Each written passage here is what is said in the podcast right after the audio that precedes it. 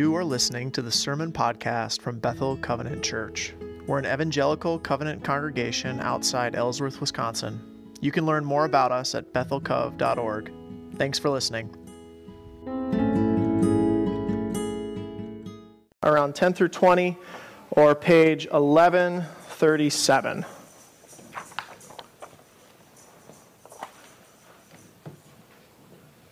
So, this. Uh, Oops, there we go. So, this fall, uh, kind of as we started the fall at Bethel, we've been talking uh, about prayer, about learning how to talk to God, what it means uh, to talk to God. And I find that I do um, the most intense uh, talking to God, that I do most of the, the most fervent prayers I ever pray are always inside vehicles. Um, so when I was a kid and, and, a young adult, I used to be afraid of flying. Uh, so, so man, like, forget church. Like, if you really want to pray, get me in a plane that's taking off. Like, and I would just, I remember, and I would pray just the crazy, you know, just be like, Lord, just help this plane to take off and land. And when you're scared in that moment, you're like, whatever it takes, you know, please, Lord, just uh, help us to stay in the air. You hear that thump, and all of a sudden, you know, it's like you're on your knees. Um, the, the other place now that it hits me uh, all the time is, is behind the wheel of a car. Um, and for me, as uh, and actually Will and I were talking about this earlier today, driving um, older vehicles, um, what prompts me to prayer is the lights on the dashboard occasionally. And, and I remember one time I was driving home from Hudson in our in our blue Ford Explorer, 98 Ford Explorer, 200 plus thousand miles on it. And the check engine light comes on and it, um, and it starts blinking. And that's never good. Uh, and it starts making these sounds. And if I keep it slow enough, it stops blinking. And so I'm praying for just like a few more miles to get home. I pull over and I I call my brother-in-law who knows about cars. He's like, you should just try and get it home. And I'm like, okay. And so, you know, I got the flashers on. I'm looking in the, the windows and I'm like, Lord, if I get this car home, I will change the oil every three months. I won't delete the code on that check engine light one more time. And some promises don't come true, but we made it. I made it. Um, I tend to call them those like like Jesus take the wheel kind of prayers. Like you've done literally everything you can possibly do. You're stuck in that moment. You know, the test is coming up and you haven't studied for it. Um, your boss, like, in the morning you come in and says, Hey, I'd like to talk to you at four o'clock today, you know, and you're just praying. There's nothing you can do, uh, and you're just hoping that God steps in in some incredible way to kind of save the day. Maybe, maybe it's when you've done something wrong and you hope nobody would find out, but it becomes clear people are going to find out. Like, Lord, I don't know how I'm going to recover from this. Maybe it's when you have absolutely no idea how to solve a problem, or when the check engine light is blinking five miles to drive. Uh, Jesus, take the wheel prayers, uh, and my most passionate prayers, you know, they're for when you need help yesterday, you know, and, and you should have been doing something about this problem, but you weren't. And so now you're like, God, get me out of this mess. Uh, and, and I love, uh, I love reading scripture. I love the story of scripture because uh, scripture is full of people praying prayers like that. It's full of people asking for help when they know they don't deserve it, when they know they got themselves into this mess, but they're asking for help anyway. It's full of people praying in the middle of crises that they brought on themselves and crises that came completely out of left field and utterly wrecked their world. Um, if you read the Psalms, if you're looking for prayers like this, a third of the Psalms are like this. Uh, a third of the Psalms are, are Psalms of lament uh, and cries for help that, like, God, things are falling apart and I have no choice. I don't know what to do. Uh, there's a book called Lamentations, which is one long, uh, anxious prayer prayed after uh, a nation faced a significant crisis, an earth shattering crisis. Um, you know, one that's just left them utterly wrecked. Our Bible is full of prayers prayed by people at that worst and last uh, possible moment. And, and lucky for us, and, and one of the things that I love about that is it shows us that, that our Father God is right there for us in those moments. Whether we bring it on ourselves, or we should have made a different choice, or maybe it came out of left field, we don't uh, worry and suffer and fear alone. God is right there for us in those moments, in those Jesus take the wheel moments. But um, in the New Testament and in, in the Bible, um, most of the time when it teaches us how to pray, um, it's not just about those key moments. It's not just about those desperate moments. I think um, most of us kind of know how to pray in those moments because we're like, help, whatever it is, God, I don't care, just come, come through. Uh, but when you, when you read about uh, Jesus, when Jesus is asked um, how we should pray, when his disciples ask him, Jesus, what's the best way to pray? Uh, he tells them to, to pray for their daily bread. Uh, he tells them to pray for their daily uh, challenges and trials. He tells them to pray for the things they need to be forgiven of today. Uh, his prayer, it's not just for those moments, it's for, for every day. Um, another thing that he says is he says, pray uh, like you're a cluster of grapes that needs to be attached to a vine to survive. Pray uh, in a way that shows you depend on God, not just when the check engine light is on, but when uh, you think maybe you have it handled. Um, Paul, we talked about last week, uh, in the New Testament says, pray without ceasing.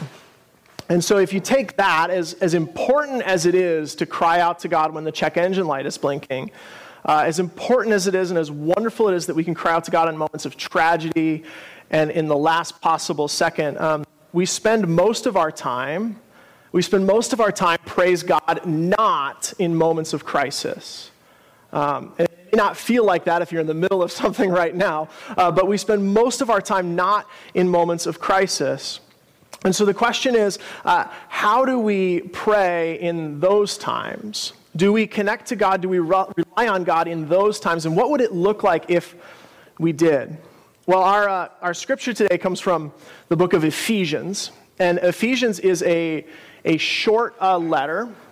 It's written to kind of uh, regular Christians of the day. Um, it, it, covers really basic stuff for them. It covers some of the beliefs of the Christian faith, uh, and it covers how Christians ought to live. And it actually um, is like weirdly specific about that.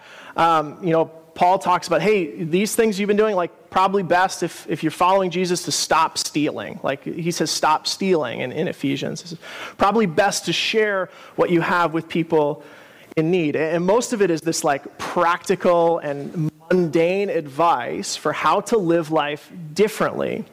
Um, and so it's kind of this how regular Christians ought to live in this specific place and in this specific time. Uh, but it ends with like, what I think is like the funniest kind of call to action at the end of, of any letter um, when you think about who it's written to. Uh, it ends with this sort of call to arms. It's here in Ephesians 6. Thank you, Patrick. Uh, it's right here in Ephesians 6. And if you grew up in the church uh, and you were a little kid, you probably saw these Bible verses on a poster next to a knight in shining armor. Uh, but if not, maybe this will be new to you. So here it goes. Finally, uh, and again, Paul is he's summing up everything he said so far. So he's like, finally, with all that said, uh, be strong in the Lord and in His mighty power. Uh, rely on the Lord. Connect to the vine. Uh, he says, put on the full armor of God so that you can take your stand against the devil's schemes. For our struggle is not against flesh and blood but against the rulers, against the authorities, and against the powers of this dark world, and against the spiritual forces of evil in the heavenly realms. Now, it's easy to get tripped up on, on verse 12. It sounds kind of weird, and sometimes people write whole books about, you know, what's a power, what's an authority, what's a spiritual forces. But, but the point that Paul is trying to make here, before we get too far off track, is that our struggle, our problem, the, the fight of life is not with the other human beings that we think of as enemies sometimes. Uh, there's actually something deeper going on. Our, our struggle, we don't win anything. Uh, the battle of good and evil is not fought. Uh, me against you or me against them. Instead, it's fought uh, behind the scenes um, in this, this spiritual world. There's something deeper going on. Uh, so he continues. He says, There's something deeper going on. Therefore, put on the full armor of God so that when the day of evil comes, you may be able to stand your ground. And after you've done everything, to stand. And, and again, this is that same kind of um, language, this conflict language. So like there's days when it's going to be really hard uh, in that, that spiritual behind the scenes battle. That battle not against other human beings, but there's going to be days when it's really hard. When that day comes, you want to have a firm, solid place to stand. And so then uh, it gets to the part that's on your poster if you're a preteen that goes to church. Uh, stand firm then, and, and he talks about the different parts of the armor. He says, put on a belt of truth. Uh, he says, put on a breastplate of righteousness. Um, he says, put on shoes that are, are fitted with the readiness that comes from the gospel of peace. He's listing all these different elements of, of armor, this invisible spiritual armor that you might need uh, to follow Christ in the middle of uh, the challenges of, of, regular, of regular life. He says, in addition to this, take up the shield of faith, where you can extinguish the flaming arrows of the evil one. Uh, take the helmet of salvation and the sword of the Spirit, which is the word of God. And then he concludes, and he says, in addition to all that, he says, pray in the Spirit on all occasions with all kinds of prayers and requests. Pray at all occasions with all kinds of prayers and requests. With this in mind, be alert and always keep on praying for, for other people who are following Jesus, because following, following Jesus is hard. So, if you're like me and you grew up with, with the armor of God on your door, uh, maybe it's, it's like lost a little bit of meaning to you. Maybe you've heard a thousand sermons about how, you know, to have a breastplate, like the righteousness is on your chest because that's where your heart is, and isn't that great? And, and we're not going to go into that today. Like, that's good stuff, and there's interesting stuff there. Um, but what strikes me about this as I read it again, I think about what it means to pray every day, is um, here's Paul he's talking to, if you read Ephesians, you get an idea of who he's talking to. He's talking to uh, some probably like peasant farmers. Uh, he's talking to some, some slaves, some people that are in economic distress in this community. He's talking to children. He's talking to uh, men and women, which is something you didn't normally talk so a group of people you wouldn't normally address something directly to in the ancient world. Um, and he's telling them, he's telling all these people, these regular people who seriously get up seven days a week and work just enough to survive, he's telling them that they need to start their day with armor. And, and I know, right, it's, it's spiritual armor. Obviously, they're not wearing helmets, but think about how strange this might seem to them. Uh, I don't know about you, but uh, do, do you feel like you need to start your day with extra protection? Do you feel like you need to start your day with armor, uh, spiritual or, or otherwise? maybe, maybe you do. Um, like yesterday, I'll tell you what I did yesterday. I worked here a little bit, I got a haircut, and I played with Foster, and I'm not sure that I needed like armor for that. I'm not sure that those things were important enough to wear a, wear a helmet, right? Spiritual or otherwise. I, don't know what you did. Maybe, um, maybe you mowed the yard. Did you need armor to mow the yard, or, or do you think you kind of had that task handled? Uh, it's, it's kind of a, a strange statement. Because don't forget, for most of the letter, Paul is, is encouraging uh, these, these Christians, these real world Christians, to like show love to each other, to treat people to respect, with respect. He's, He's telling them to like stop stealing. He's telling them to share what they have with other people. And then he sums up um, stuff that we think of as like, okay, yeah, this is just the right thing to do. He sums up with, and don't forget to put on armor because it's going to be really hard to do. And I think most of the people reading this, uh, just like today, um, would have had no idea of what it was really like to wear armor. Like your context as, a, as an Ephesian is a lot like your context today. You might know about people that that wear armor, but, but you most likely didn't wear it. Maybe some people in the community did, but it's pretty, pretty unlikely. They might have seen it. And so if, if you lived at this church, you went to this church, um, your context of armor is all tied up in the Roman Empire that you, you belong to. Uh, it wouldn't be unusual for you to see a, a group of men leaving town, uh, you know, all, all geared up, you know, with their, their belts and their, their uh, breastplates and their shields. And, and just like um, most cultures today, um, here's the story that you would have told yourself about those men leaving town in, in armor. You would have said, Here are these guys, they're all geared up to go fight on our behalf. And, And just like uh, today in the ancient world is just like this, right? The, they gear up in armor, they leave town, they go to the edges of the empire, and what are they doing at the edges of the empire? Well, they're fighting the evil barbarians, right? You put on armor because you have a battle to fight with the forces of, of evil. The guys on our team are good, the guys out there are evil, right? Uh, and their job, their goal, these soldiers that you would have seen every day, is to bring Caesar, uh, the ruler of Rome, his peace, his civilization, his uh, whatever to those, those evil barbarians out there on the fringes that are, are going to take care of us. And, and in Ephesus, there were, it was a military town. There were lots of soldiers around, and you thought of them that way. These are the guys that are stopping the barbarians from getting to us. They're going to fight against evil on our behalf. And Paul takes that story that you would have grown up hearing, that you would have thought about every day, and he, and he flips it. He says, You might think the battle of good and evil is fought on the frontier by a guy with a sword wearing a helmet. But he says the most important battles in life, the ultimate battle of good and evil, is not a battle of flesh and blood. It's not a battle you can win with a literal sword and a helmet. Uh, those men in, in helmets uh, aren't fighting the real battle of good versus evil. This is what Paul's saying, and it's kind of uh, controversial because he's saying they're not fighting it, but, but you are.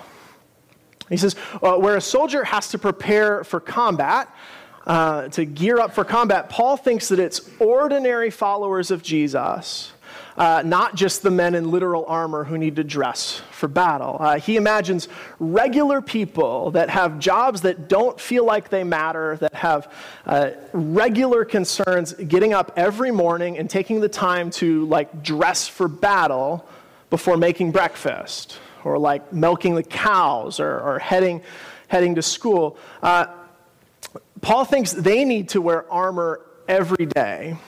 Because according to Paul, according to Scripture, right, the battle for good and evil is not fought uh, nation against nation. It's not fought uh, by superheroes. Uh, it's not fought even by like SEAL Team 6 or anyone else. According to Paul, the real battle of good and evil is fought by farmers and teachers and students and retired people. And the next skirmish in that battle, it's, it's like Wednesday at 8 a.m.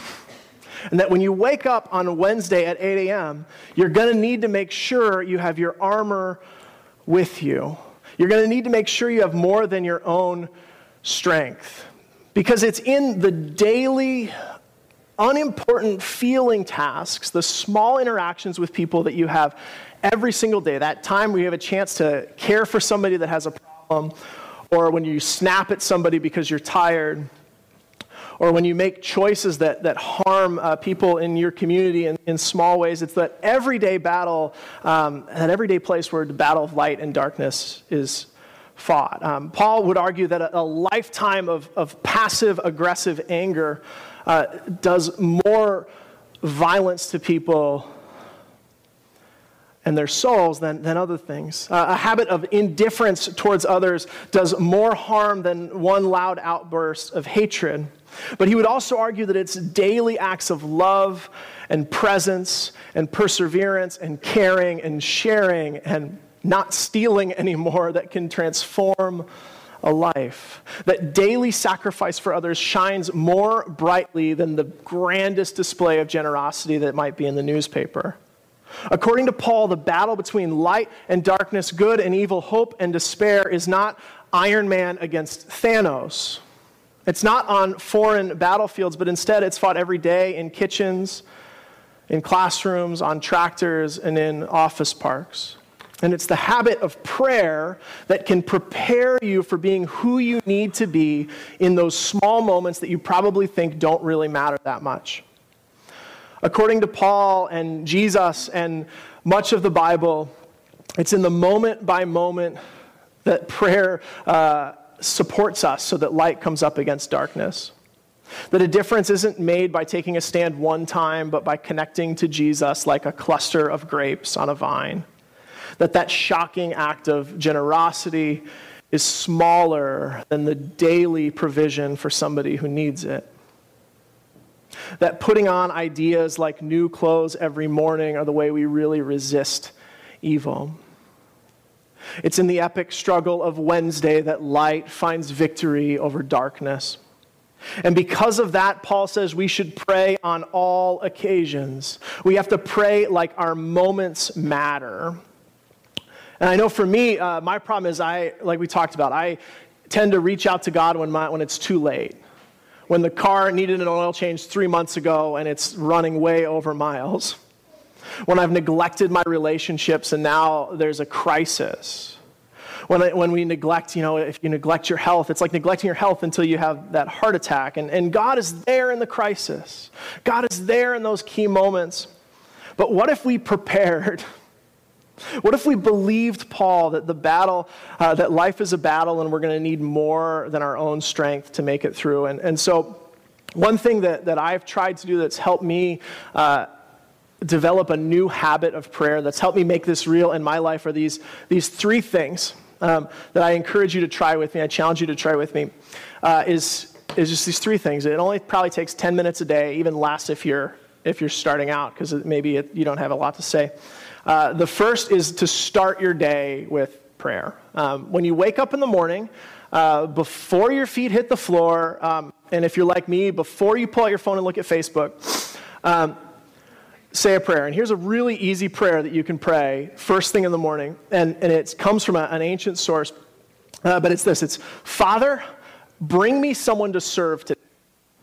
Uh, when you wake up in the morning, if you don't pray for anything else, if you're too tired to think about what your concerns are for the day or whatever, just start by saying, Lord God, Father, today bring me someone to serve. And before you open up Facebook, before your feet hit the floor, before you run off to the bathroom, or whatever it is you need to do, the first thing you wake up in the morning, start by praying that, and then you can spend the day looking for that person. The second uh, neat trick is, is ending the day with prayer. Um, there's a lot of different ways to do this, but here's a really, really simple way uh, to end every day with prayer is as you're praying, ask yourself three questions. What do I have to celebrate? What do I have to apologize for? And what do I have uh, that's driving me crazy and I need to let go? Uh, what do I have to celebrate? What do I have to confess? And what do I have to surrender? And so you get to the end of the day, maybe you'll remember that person that God brought into your path that, that you're, you're supposed to serve. And maybe if you're like me, you like saw them coming and were like, oh no, I'm out of here. And so then you have something to confess. But maybe you showed up and you listened and you cared, and then you've got something to celebrate. Or maybe you end the day like me and you're just carrying all of the like nonsense from the day and you have trouble sleeping. This is your chance to, to surrender that project you're worried about for tomorrow. To say, I've done what I can. God, hold on to this thing. And then finally, the last little trick that, that I'll encourage you to try, and this one's really hard, uh, but once you start the habit, it, it sort of makes it, it happen on its own. Uh, I, I'm calling it interrupting prayer. Uh, but it's this when somebody says something or you encounter something that's going to send you towards a, a reaction, just stop for like 10 seconds and pray in between. So, like, uh, habits are, are formed in, in three steps, right? So, for me, one of my habits, I see those beautiful golden arches out on Main Street, and my mouth waters like immediately because my body knows that we're going to turn in and respond by getting uh, some wonderful french fries and then you eat the french fries and you're happy. So so to break that habit uh, to start a new habit is when you see a cue when you see those arches when you get frustrated at work and you're like i'm going to pull up my phone and waste some time on facebook or when somebody says something to you and you're just about to like slap back with the perfect comeback just just break the cycle and take 10 seconds to pray and this is a prayer that, that you can pray and this is uh, you can do a breath prayer, and, and, a breath prayer is really easy. Actually, we had a guest speaker talk about this. It's really easy. When you breathe in, you just say, Father God. And when you breathe out, say, Have mercy on me. and maybe, you know, you're, um, you're with that person, it's best to not say that out loud. but you say it in your heart, you just, you know, you hear that comment, you get that cue, and you think, Father God, have mercy on me. And maybe, just maybe, in that one second break, you'll make a better choice than you would have before. Maybe you're like me and you're still going to get the french fries anyway.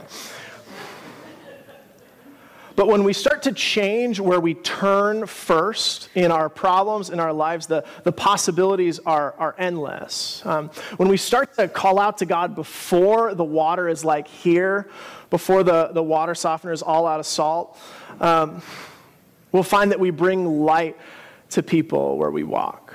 We'll find that people find healing and encouragement for encountering us. We'll find that people are blessed because they crossed our path that day. And then when the wheels do fall off, because they still will, when, when the call comes in from the doctor, when your boss wants to talk to you, when the check engine light comes on, you'll find that you're a whole lot stronger and a whole lot more solid in your connection to God than you would have been otherwise. You'll find that it becomes possible for you to make it through the trials too. Because when we're practiced at turning to the right place, we can help when we're needed. Our, our lives are, are too important. The Bible says that what you do every single day matters way more than you think it does. That your challenges and your life is too important, that there's a battle going on at work. Your challenges are, are too big, and if you're like me, your selfishness is, is too big uh, to try and handle everything on your own. But fortunately, we have a Father who loves to talk to us, who longs to comfort us, and who's at work in those big moments and in those small moments when we let Him. So may we rely on Him, the source of our strength, in the trials and in the details in between. Would you pray with me?